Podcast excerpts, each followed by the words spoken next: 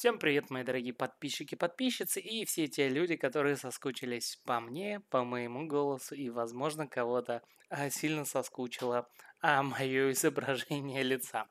Но я не уверен еще в том, что это выйдет на ютубе, но сто процентов появится в моих подкастах. О чем сегодня я с вами хотел поговорить? М-м, о жизни одной недели, точнее, о всех моих размышлениях и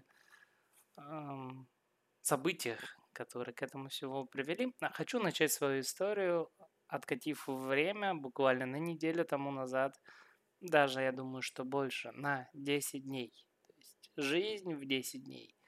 Все предвещало счастливое будущее. То есть у меня на работе появилась возможность уйти в небольшой оплачиваемый отпуск – и я заказал поездку вместе со своей семьей, чтобы увидеть великолепные просторы нашей Германии. Вокруг было солнце, предвкушение того, что совсем скоро для нас откроют новые границы, новые страны, появились новые, эм, как сказать, э, упрощения в условиях переезда, уже не так много надо было что сделать все вот эти тесты. У меня появилась бумаженька, которая мне открывает до конца, по-моему, восьмого месяца вообще все границы. И мы заплатили деньги, а, сняли отель. Вначале, первоначально мы хотели поехать в Италию, но а, нас смутило то, что еще не было 100% уверенности в том, что эта страна откроется зеленой зоной. А Португалия слишком дорого, Франция слишком опасно. И пройдя по самому низу рынка, мы решили, что мы поедем все-таки в Германию на самую южную ее часть для того, чтобы еще раз лицезреть великолепные красивые горы. Эти просторы – это наше стремление увидеть прекрасные высоты. Но всю эту историю вы еще помните со времен того, как я съездил на Цукшпице. Это если я не ошибаюсь, самая высокая европейская точка. Или самая высокая точка Германии. Ну, нет, самая высокая точка Германии, потому что, по-моему, самая высокая европейская точка – это Монблан. Хотя я хреновый географ и не тот человек, кто вам может такие вещи рассказывать. Ну вот, то есть мы заплатили, мы нашли великолепный отель, а, я сделал техобслуживание своей машины, залил в нее Э, солярки по самое не хочу, и все было готово к тому, чтобы я отработал свои три ночные смены, а это, если отсылаться назад, были первые три ночные смены за последние три года. То есть это одно из условий нашей, моей работы и договоренности с моей семьей о том, что я не буду брать как можно дольше ночи, потому что, ну, блин, в семье надо ночью ночевать. Вот. Ну и, в принципе, в предвкушении всего этого мы готовились к приключениям. А все началось в пятницу. А, я возвращаюсь домой и понимаю о том, что в ванной начинает чуть-чуть подкапывать. То есть потолок, появилось пятно, я подумал, ну, блин, с кем не бывает, то есть где-то что-то протекает. Написал своему человеку, кто сдает мне жилье, а там проинформировал его, это он тоже принял, сказал, что проблем нет, что он а, сообщил управляющей компании, и в ближайшее время приедет кто-то, кто сделает оценку, оценит урон, то есть почему это протекло, и в принципе нам переклеят или подкрасят обои, то есть вопрос вообще, как говорится, два раза плюнуть. Где-то часов через 20, ну, через 24 сутки спустя – Сутки спустя я понял, что это пятно разрастается, и с него начинает уже капать вода. Я позвонил еще раз этому человеку, объяснил ситуацию. Он говорит, ну это хреново, то есть если что-то капает, то значит где-то что-то течет. А эта история, в принципе, имеет под корни, как и все, наверное, как айсберг. В марте 2021 года э, затопило произошел прорыв трубы и притопило чуть-чуть моего соседа сверху. И каким-то невероятным стечением обстоятельств оказалось так, что меня эта трагедия обошла стороной, и, в принципе, мы отделались легким испугом. Ну, я подумал, блин, такое бывает, то есть мы к этому были психологически уже готовы. Я сказал, ну, капает и капает, есть что мы можем сделать, но буквально через 12 часов оно начало так сильно капать, что у нас отвалилась эм, обоина, и, в принципе, мы уже тогда приняли решение, что, ну, надо что-то делать, а оказалось, что соседа моего сверху нет, он куда-то уехал в отпуск, а эта история, эта история уходит глубиной в то, что люди очень долго, фактически полтора года ждали возможности поехать куда-то, отдохнуть. И вот в тот момент, когда м, произошло это послабление, конечно, все рванули, рванули прям молниеносно на долгий промежуток времени. И это, наверное, сугубило нашу ситуацию, что нам пришлось двое суток ждать, пока сосед сверху не вернется.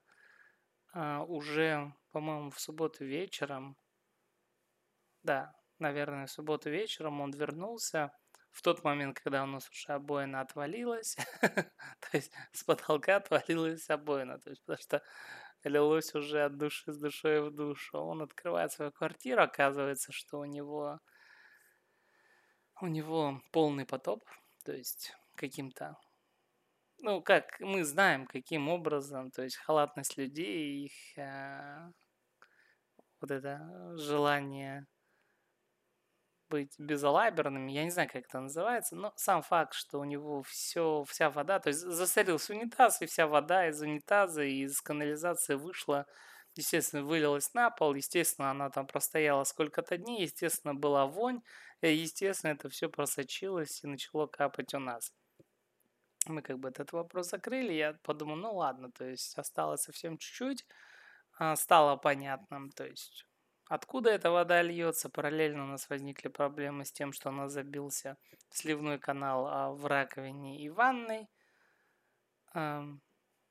Мы решили, то есть уже полностью все, я, сосед, а, управляющий домом, все люди сказали о том, что да-да-да-да-да, кто-то вот восстанавливаете воду, то есть и придет человек, а, сделает оценку, потом мы что-то будем делать. Я сказал, ну ладно, базара нету, если вы принимаете такие условия, то как бы мы под них и будем подстраиваться. Сосед сверху, конечно, не согласился с этим, он заставил управляющую компанию ночью вызвать а, неотложную а, водопроводную помощь. это, конечно, управляющей компании не понравилось, потому что для них это было где-то в раз 8-10 дороже. То есть они заплатили за этот вызов, по-моему, 250% больше, чем стоит такой обычный вызов. И да, то есть в это время я ушел э, на работу, мы обговорили, что ничего не произойдет. И эта служба приезжает, прочищает ему унитаз, он благополучно радуется тому, что у него все это работает. У нас ничего не делает, то есть у нас раковина также забита. Мы сделали шланг, который я показывал на своих видео, что вода льется из э, раковины в унитаз. И я подумал, что, ну, в принципе, что может произойти? Может с спокойной совести идти. Я извиняюсь. И Ночью мне звонит жена, говорит, что она была в ванной, и на нее обвалилась штукатурка, потолок. Это, как я понял впоследствии, было около 30 килограмм штукатурки. Вы представляете, какой-то объем обвалился. Я утром прихожу, взвинченный, поднял на ноги всех, сказал о том, что так не идет, что как бы, вы должны этот вопрос решать, вы должны сейчас приехать и заказать комиссию, либо эту комиссию закажу сам, и потом вам придется, ну, как бы письменно оправдываться, почему вы это не сделали сами. Приехал оценщик, а перед этим я разговаривал с представителем управляющей компании, он говорит о том, что ну обдерите сами штукатурку, я говорю, вы обалдели, что ли, это ваша работа обдирать, то есть там электричество, в общем, приезжает оценщик, говорит о том, что это, конечно, дичь, что это опасно для жизни, что будет вызван человек, который приехал буквально минут через 40 ободрал всю штукатурку, потому что она вся была мокрая. То есть, если бы сейчас это бы не было бы оборвано, то в принципе, она бы упала бы потом бы на нас. Параллельно с падением этой штукатурки она падала в унитаз и его забивала, забивала раковину, то есть это еще усугубляло ситуацию. К чему я это веду? О том, что, в принципе, в демократической стране, где очень сильно развиты все условия обслуживания, то есть такое, как все орут, что уровень на очень высоком, уровень жизни на очень высоком уровне, вас кидают через колено, то есть налюбливают, то есть Понимаете, это не моя работа была знать и доказывать, убеждать людей, которые зарабатывают деньги, в том, что они должны решать этот вопрос. То есть я заставил, принудил вышестоящие инстанцию человека из управляющей компании, чтобы приехали люди и защитили меня. То есть и как это произошло. То есть я им сказал о том, что если этого не произойдет, то, во-первых, я закажу сейчас а оценщика независимо. То есть я могу просто пожелать позвать, а в пожарную сказать о том, что у нас произошло обваление стены. И, во-вторых, он возьмет ответственность за все произошедшие в дальнейшем события, то есть потому что, ну, как бы я понимаю, это его вообще никак не е, но кто-то должен этим заняться. И это катастрофа, потому что это происходит систематически в Германии на каждом этапе, то есть получается, вы должны разбираться не только в тех вопросах, на которых вы зарабатываете деньги, но и параллельно во всех остальных диких вещах. То есть вы должны быть хорошим юристом, великолепным медиком, вы должны, я не знаю, сантехником быть, а, вы должны разбираться в машинах, в страховках, потому что на каждом этапе, если вы где-то пропускаете хотя бы один из пунктов, то вас А налюбливают, и Б, что самое страшное, это может усугубляться в дальнейшем. То есть на данный этап, то есть приехала компания, поставила нам установку, которая сушит нам ванну, а уже и коридор, потому что у нас а, промокла стена, и на ней начал развиваться грибок. Вы понимаете, с какой скоростью. Мы отказались от а, поездки, потому что это тоже а, на любительство. То есть мы заплатили за поездку дороже для того, чтобы иметь возможность отменить ее. А так как мы это заказывали через Booking, оказывается, Booking говорит, что отмену можно произвести только не а, позже, чем за 72 часа до момента заезда. Э, дня, суток, в которые вы должны были заезжать. Я считаю, это вообще полнейшая дичь. То есть, получается, мы потеряли полностью всю сумму денег, потому что я отказался ехать, потому что я отказался покидать квартиру в тот момент, когда работает эта гребанная установка, а установку я отключить не могу, которая сушит, а, потому что я уверен в том, что будет сразу же развиваться, то есть грибок, то есть мы вернемся и а, попадем в ад, что мы здесь просто жить не сможем. Вы зададете вопрос, ну да, то есть жить не сможешь, а в чем проблема, то есть живи. Оказывается, есть страховка, то есть, которая перекрывает не нанесенный ущерб жилому помещению, а моей мебели и, допустим, вот так. Фотоаппарат перегрелся. Да, ладно. А, ребят, в общем, рекомендую вам тогда переходить в подкаст. Его я сброшу снизу, потому что там а, будет продолжение этой истории. Фотоаппарат перегрелся, выключился, сказал «Искози муа». Вот, а есть страховка, которая покрывает, то есть в случае, допустим, когда я нахожусь в помещении, которое непригодно для жизни, я могу на период а, восстановления этого помещения, на его очистку а, жить в отеле, но это оплачивает отдельная страховка, которой у меня нет и которую мне порекомендовали открыть. То есть вы понимаете, какое на любительство. Мы остались здесь. Так как нам было заняться нечем, мы посчитали, что самое рациональное это будет не тратить это время, а воспользоваться великолепной погодой, отпустить ситуацию, то есть напрочь и поехать кататься на велосипедах. У нас есть два великолепных, мощных, сочных велосипеда. Мы поехали на них кататься и, естественно, попали в каку. То есть в чем выглядит, выглядит это как? А то есть что-то изменилось, я не знаю, может быть где-то озоновый слой стал более тонкий. Вам виднее, потому что Я жду от вас комментариев везде и повсюду. А, пишите, как вы считаете, но факт остался тем, что у меня произошел солнечный ожог и очень такой э, специфический, то есть не было ни волдырей, ничего, а началась как сыпь, то есть, видимо, за счет того, что мы ездили много потели, плюс еще несовершенная одежда, какая бы она там ни была, супер-пупер модная, велосипедная, вот, началась аллергическая реакция, я не поспал одну ночь, и на следующий день уже за 36 часов до того, как я должен выходить был на работу, мы решили, что мне надо пойти в больницу, представляете, в неотложное отделение больницы крупной, которая только отстроили, которая пиарит себя как э, прям утопичное место для оказания и получения медицинских услуг. И, в общем, я туда прихожу, говорю о том, что у меня вот такая ситуация, у меня острая аллергическая реакция на теле, что мне нужно, чтобы меня посмотрел врач. И проходит два с половиной часа, я там сижу. То есть я уже там проклял все, что угодно, потому что, в принципе, я ожидал, что ну, цель была моя какая. Я думал, я приду в больничку, меня проколят, сделают мне капельницу с лекарствами, выпишут мне медикаменты, и я тогда смогу как-то дальше с этим жить. Спустя два с половиной часа, и, наверное, два раза я с ними серьезно говорил о том, что все-таки мне бы неплохо было бы попасть, чтобы доктор меня посмотрел. Я все еще сидел и ждал этого доктора Айболита. Я уже начал их убеждать в том, что я медицинский работник, и я понимаю, как обстоит сейчас ситуация, что мне просто бы поговорить с врачом, чтобы он посмотрел, сказал, что это не какая-нибудь там дикая волчанка, да? То есть, что от этого я не подохну быстро, и хвост не отвалится. Ну и прописал мне лекарство, потому что, в принципе, крем я могу покупать э, без проблем в аптеке, а вот таблетки уже, они, к сожалению, в Германии все выписываются только по рецепту.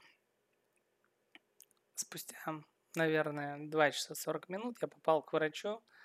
Она посмотрела, так пожала плечами, выписала мне рецепт на мазь, который я мог купить и точно так же. Естественно, никто меня не положил, никто не сделал анализ крови, никто у меня э, никаких капельниц не поставил. В общем, я с опущенной головой, с трясущимися руками, с чешущимся боком ушел из больницы, чтобы поехать и купить а, мазь, которую я мог купить буквально три часа тому еще назад. А, и это была трагедия. То есть, эм, сколь великолепно бы сколь а, замечательно не была немецкая медицина, к великому сожалению, до нее добраться, наверное, столь же сложно, а может быть и еще сложнее, чем в России. Потому что, с одной стороны, когда ты находишься с одной части баррикады и смотришь на это все сверху, тебе кажется, что все столь просто и столь элементарно, то есть получение этих услуг для каждого из больного, а оказывается нет. То есть, когда ты оказываешься на месте больного, ты чувствуешь все элементы лишения и вот этого насилия над телом. То есть получить это невероятно сложно. Я понимаю о том, что медицинских работников очень мало, это больница – тоже не может всех и меня в том числе прям принимать без очереди.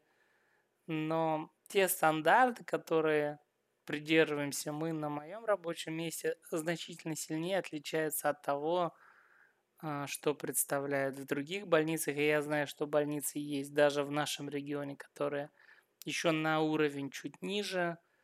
И вот из тех моментов, которые разговора с сидящими в зале, ожидающими, я услышал, что многие люди по 3, по 4 часа ждут только для того, чтобы просто их осмотрел врач. И эта ситуация, она как бы усугубляется, потому что я с другой стороны общаюсь с врачами, которые заканчивают сейчас или закончили уже медицинские вузы в Германии, которые а, только начинают свою трудовую деятельность, и большая часть из них говорит о том, что они будут уезжать отсюда, что они не видят возможности здесь продолжать свою трудовую деятельность, потому что очень высокие налогообложения, очень большой объем работы, который на них перекладывают, большой уровень ответственности.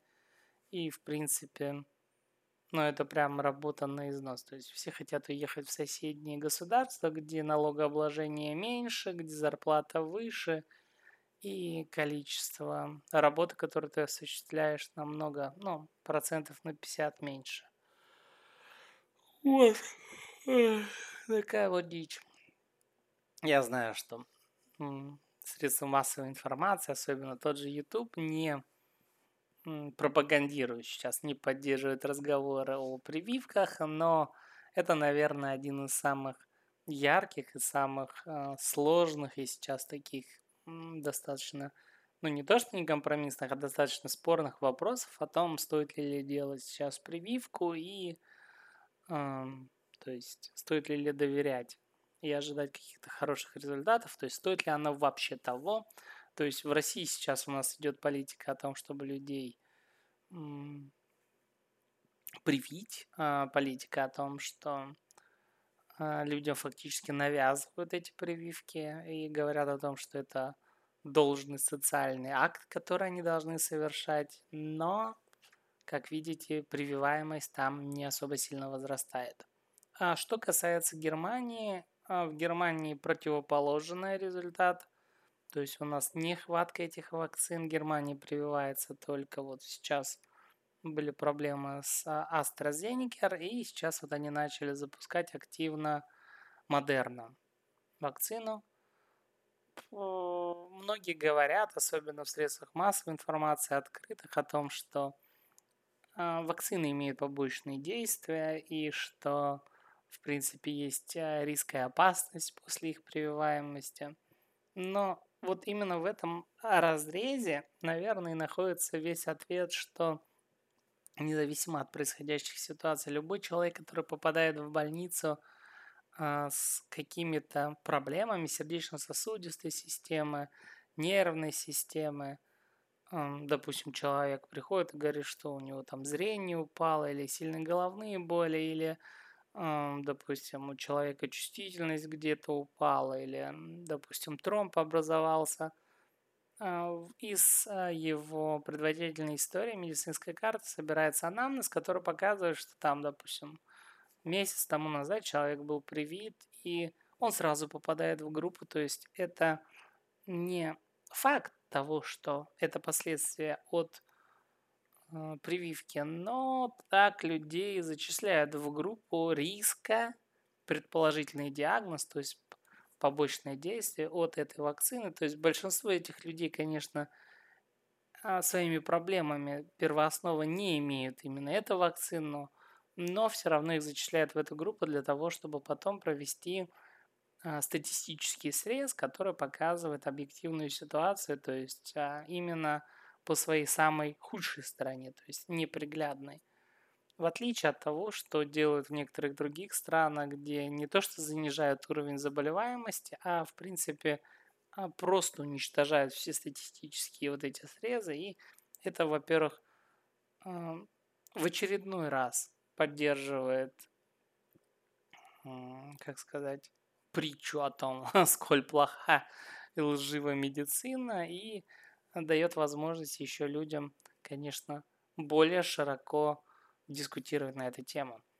Потом именно человеческий фактор того, что немцы, они очень...